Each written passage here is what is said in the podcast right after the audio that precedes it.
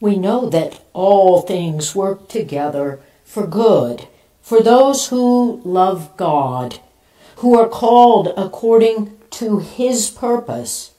For those whom he foreknew, he also predestined to be conformed to the image of his Son, in order that he might be the firstborn within a large family.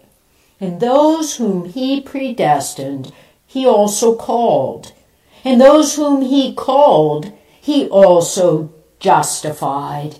And those whom he justified, he also glorified. What then are we to say about these things?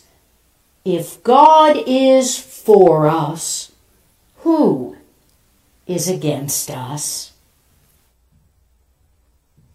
Well, here we are on Super Bowl Sunday. And in fact, I saw something on Facebook where a pastor had posted that if Taylor Swift can get back uh, from uh, Japan in time for the Super Bowl, we should be able to make it in church and get home in time for the Super Bowl. I, yeah, yeah, I think that's about about right.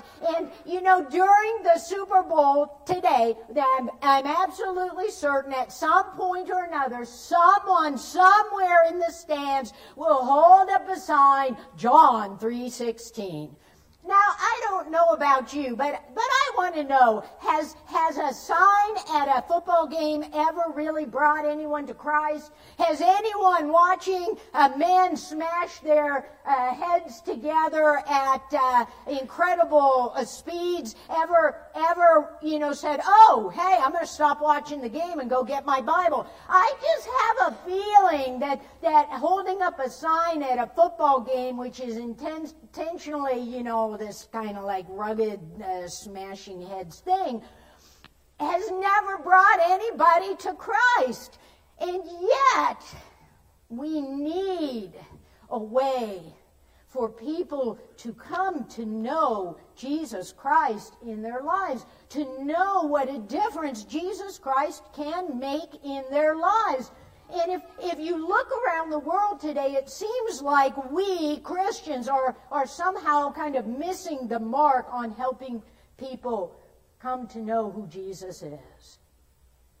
Uh, if you look at the statistics, let's talk about uh, younger people, young adults and teenagers, that kind of age group.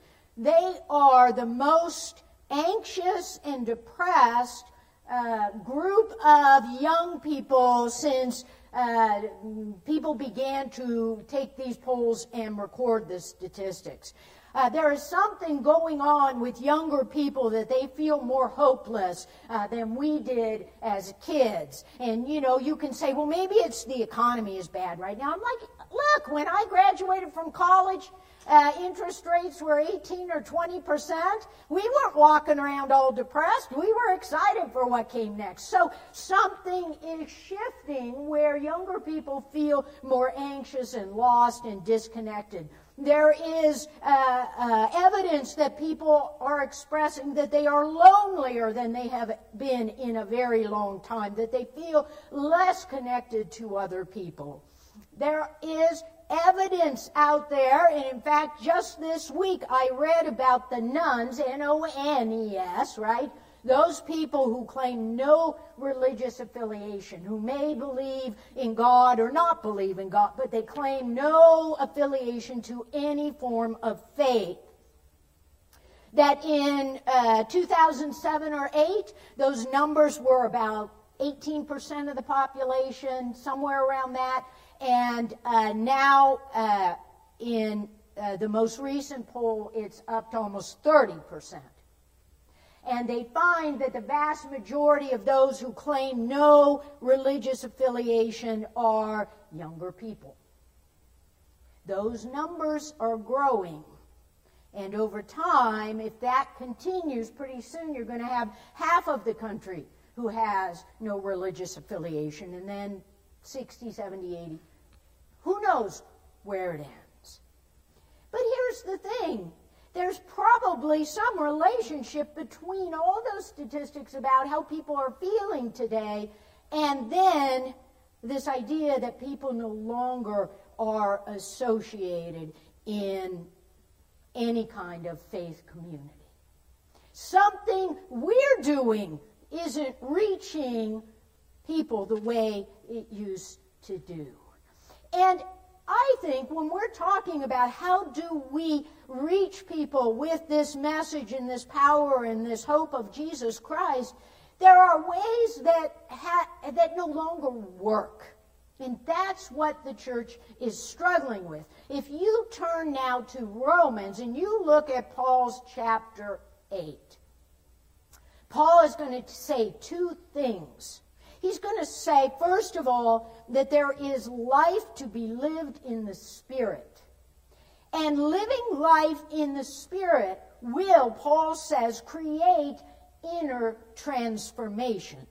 Life in the Spirit, inner transformation, which will then conform our lives closer to Christ. The problem may be that for however many generations, and I suspect since uh, Christians first gathered, there are those who go to church, there are those who claim uh, to know Christ or profess Christ or believe in Christ, but don't experience an inner transformation. And this is what Paul is talking about the inner transformation of the believer in Christ. This is what John Wesley was concerned with from the beginning of his Methodist movement that believers would have an inner transformation which changes the way they live and work and act in the world. If you leave church and you're just like everybody else in the world, where is your witness? And of course, we know for generations uh, that, that Christians have often uh, not lived the life of faith. Uh, someone like Gandhi, who once said, I like your Jesus, but I don't like your Christians. There is not an inner transformation in the life of the believer, there can't be the external fruit of the Spirit that, that demonstrate to others the way we are connected to Christ, the power of Christ, the difference that He actually makes in our lives. One of my uh, favorite theologians of the 20th century is Dietrich Bonhoeffer, and he is uh, the theologian in Germany who opposed, pastor and theologian, who opposed the Nazis and Hitler. And at that time, they were requiring uh, pastors, seminarians, to sign a statement that they uh, agreed with the Nazis and would follow the Nazi platform. And Bonhoeffer refused to do this. He created an underground seminary that would train people up and not uh, live in the way that the Nazis wanted to. You know, this idea that you could go to church on Sunday and then go and arrest and transport Jews on Monday. It didn't work for Bonhoeffer. There was something wrong with that Christian witness, uh, for sure. And so ultimately, Bonhoeffer uh, decides that he is going to participate in the assassination plot on Hitler.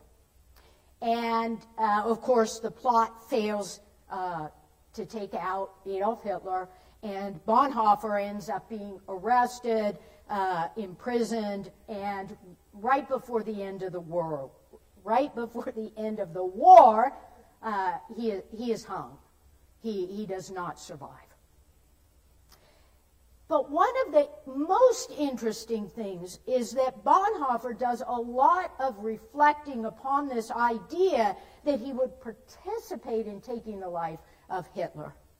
And he comes to the conclusion that he is willing to risk his own salvation on behalf of others in the world. He's willing to risk his own salvation by doing this.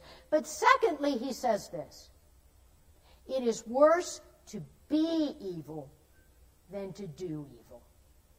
It is worse to be evil than to do evil. And what he is saying is those who have uh, not had an inner transformation will do all manner of things in the world that are not in accordance with Christ. Those who truly follow Christ will be transformed in a way that they will be able to discern their actions as right or wrong or good or bad, that they will bear a different kind of witness in the world. And given how many Germans just went right along with Hitler, would suggest once again that many, many people are not having the kind of inner transformation that makes us see and operate and live in the world in a way that is conformed to Jesus himself.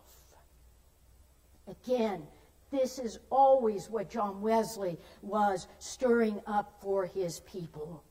And so the question for us becomes how do we begin to have or to know if we are, are opening ourselves to this kind of inner transformation by the power of the Holy Spirit? And here's the thing that Paul will say. Here's the thing that John Wesley says. It won't happen without us. Do you hear me? It won't happen without us participating. Uh, uh, it, it, it's like someone in an addiction. What does 12 steps program teach? Teaches that first of all, you have to accept there is a higher power and that you're not in control, but then you have to participate in the process of your own healing.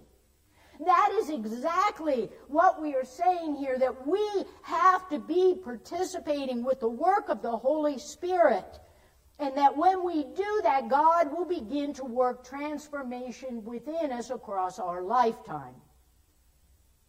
So, one of the things that seems very obvious, I meant to keep this in my pocket, is that in our society today, we now have a very powerful other God. This may be one of the primary false gods of our society today.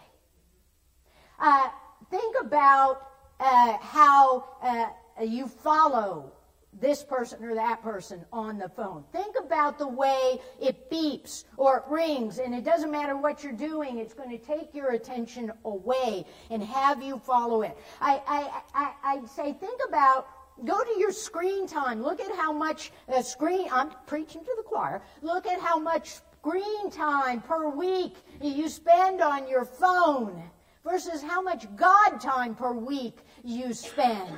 This has become another God in our society uh, that, you know, it, it, it's just like creating any other idol. It draws our attention. It becomes uh, the thing that in many ways dictates our lives. You know how it is, right? You're in conversation with someone and then ding, and they're right here because their God has called. You see, we live in one of the noisiest, busiest societies ever created. We now live in a time when you're listening to music or, or, texting or on the phone. I mean, think about this. I was thinking about this driving to the church. If you leave your phone at home before you go to church, how do you feel? Some of you don't care, but a lot of people are like, "Oh no, I gotta have my phone." What happens if what what happens if there's an emergency and I don't have my phone? It's really dangerous not to have my phone. And then there you are on the highway in the rain on your phone. Which is more dangerous? Right? This is your God. You can't, you know, I can't go anywhere without it. I'm being a little facetious, people, please understand. But if you think about it, younger people have grown up and have always had this kind of technology, and it will often substitute real relationship for relationships by technology. There's a difference. There's a difference when someone hugs you versus when someone sends you a hug emoji. I'm just saying. I feel different when someone hugs me than they go, bing, here's a hug emoji. Or, or a GIF, GIF, however it's pronounced, with a hug. It's not the same. And what our society is really, really bad at today is any quiet time.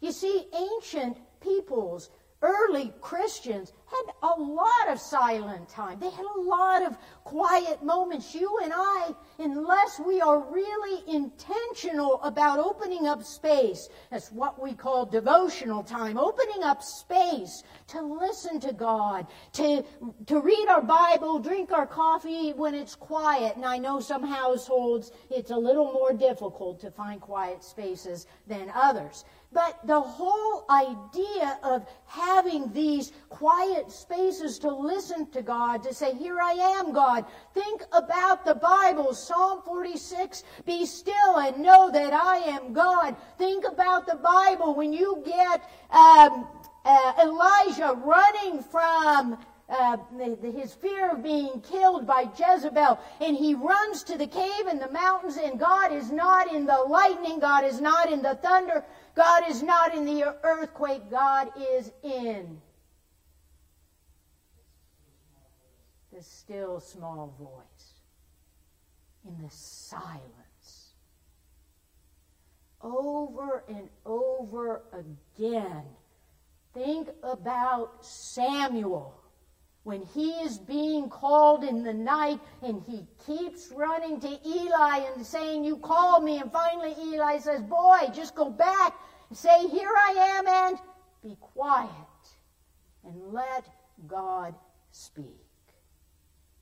If we want to experience inner transformation, we really have to find quiet times to let God speak.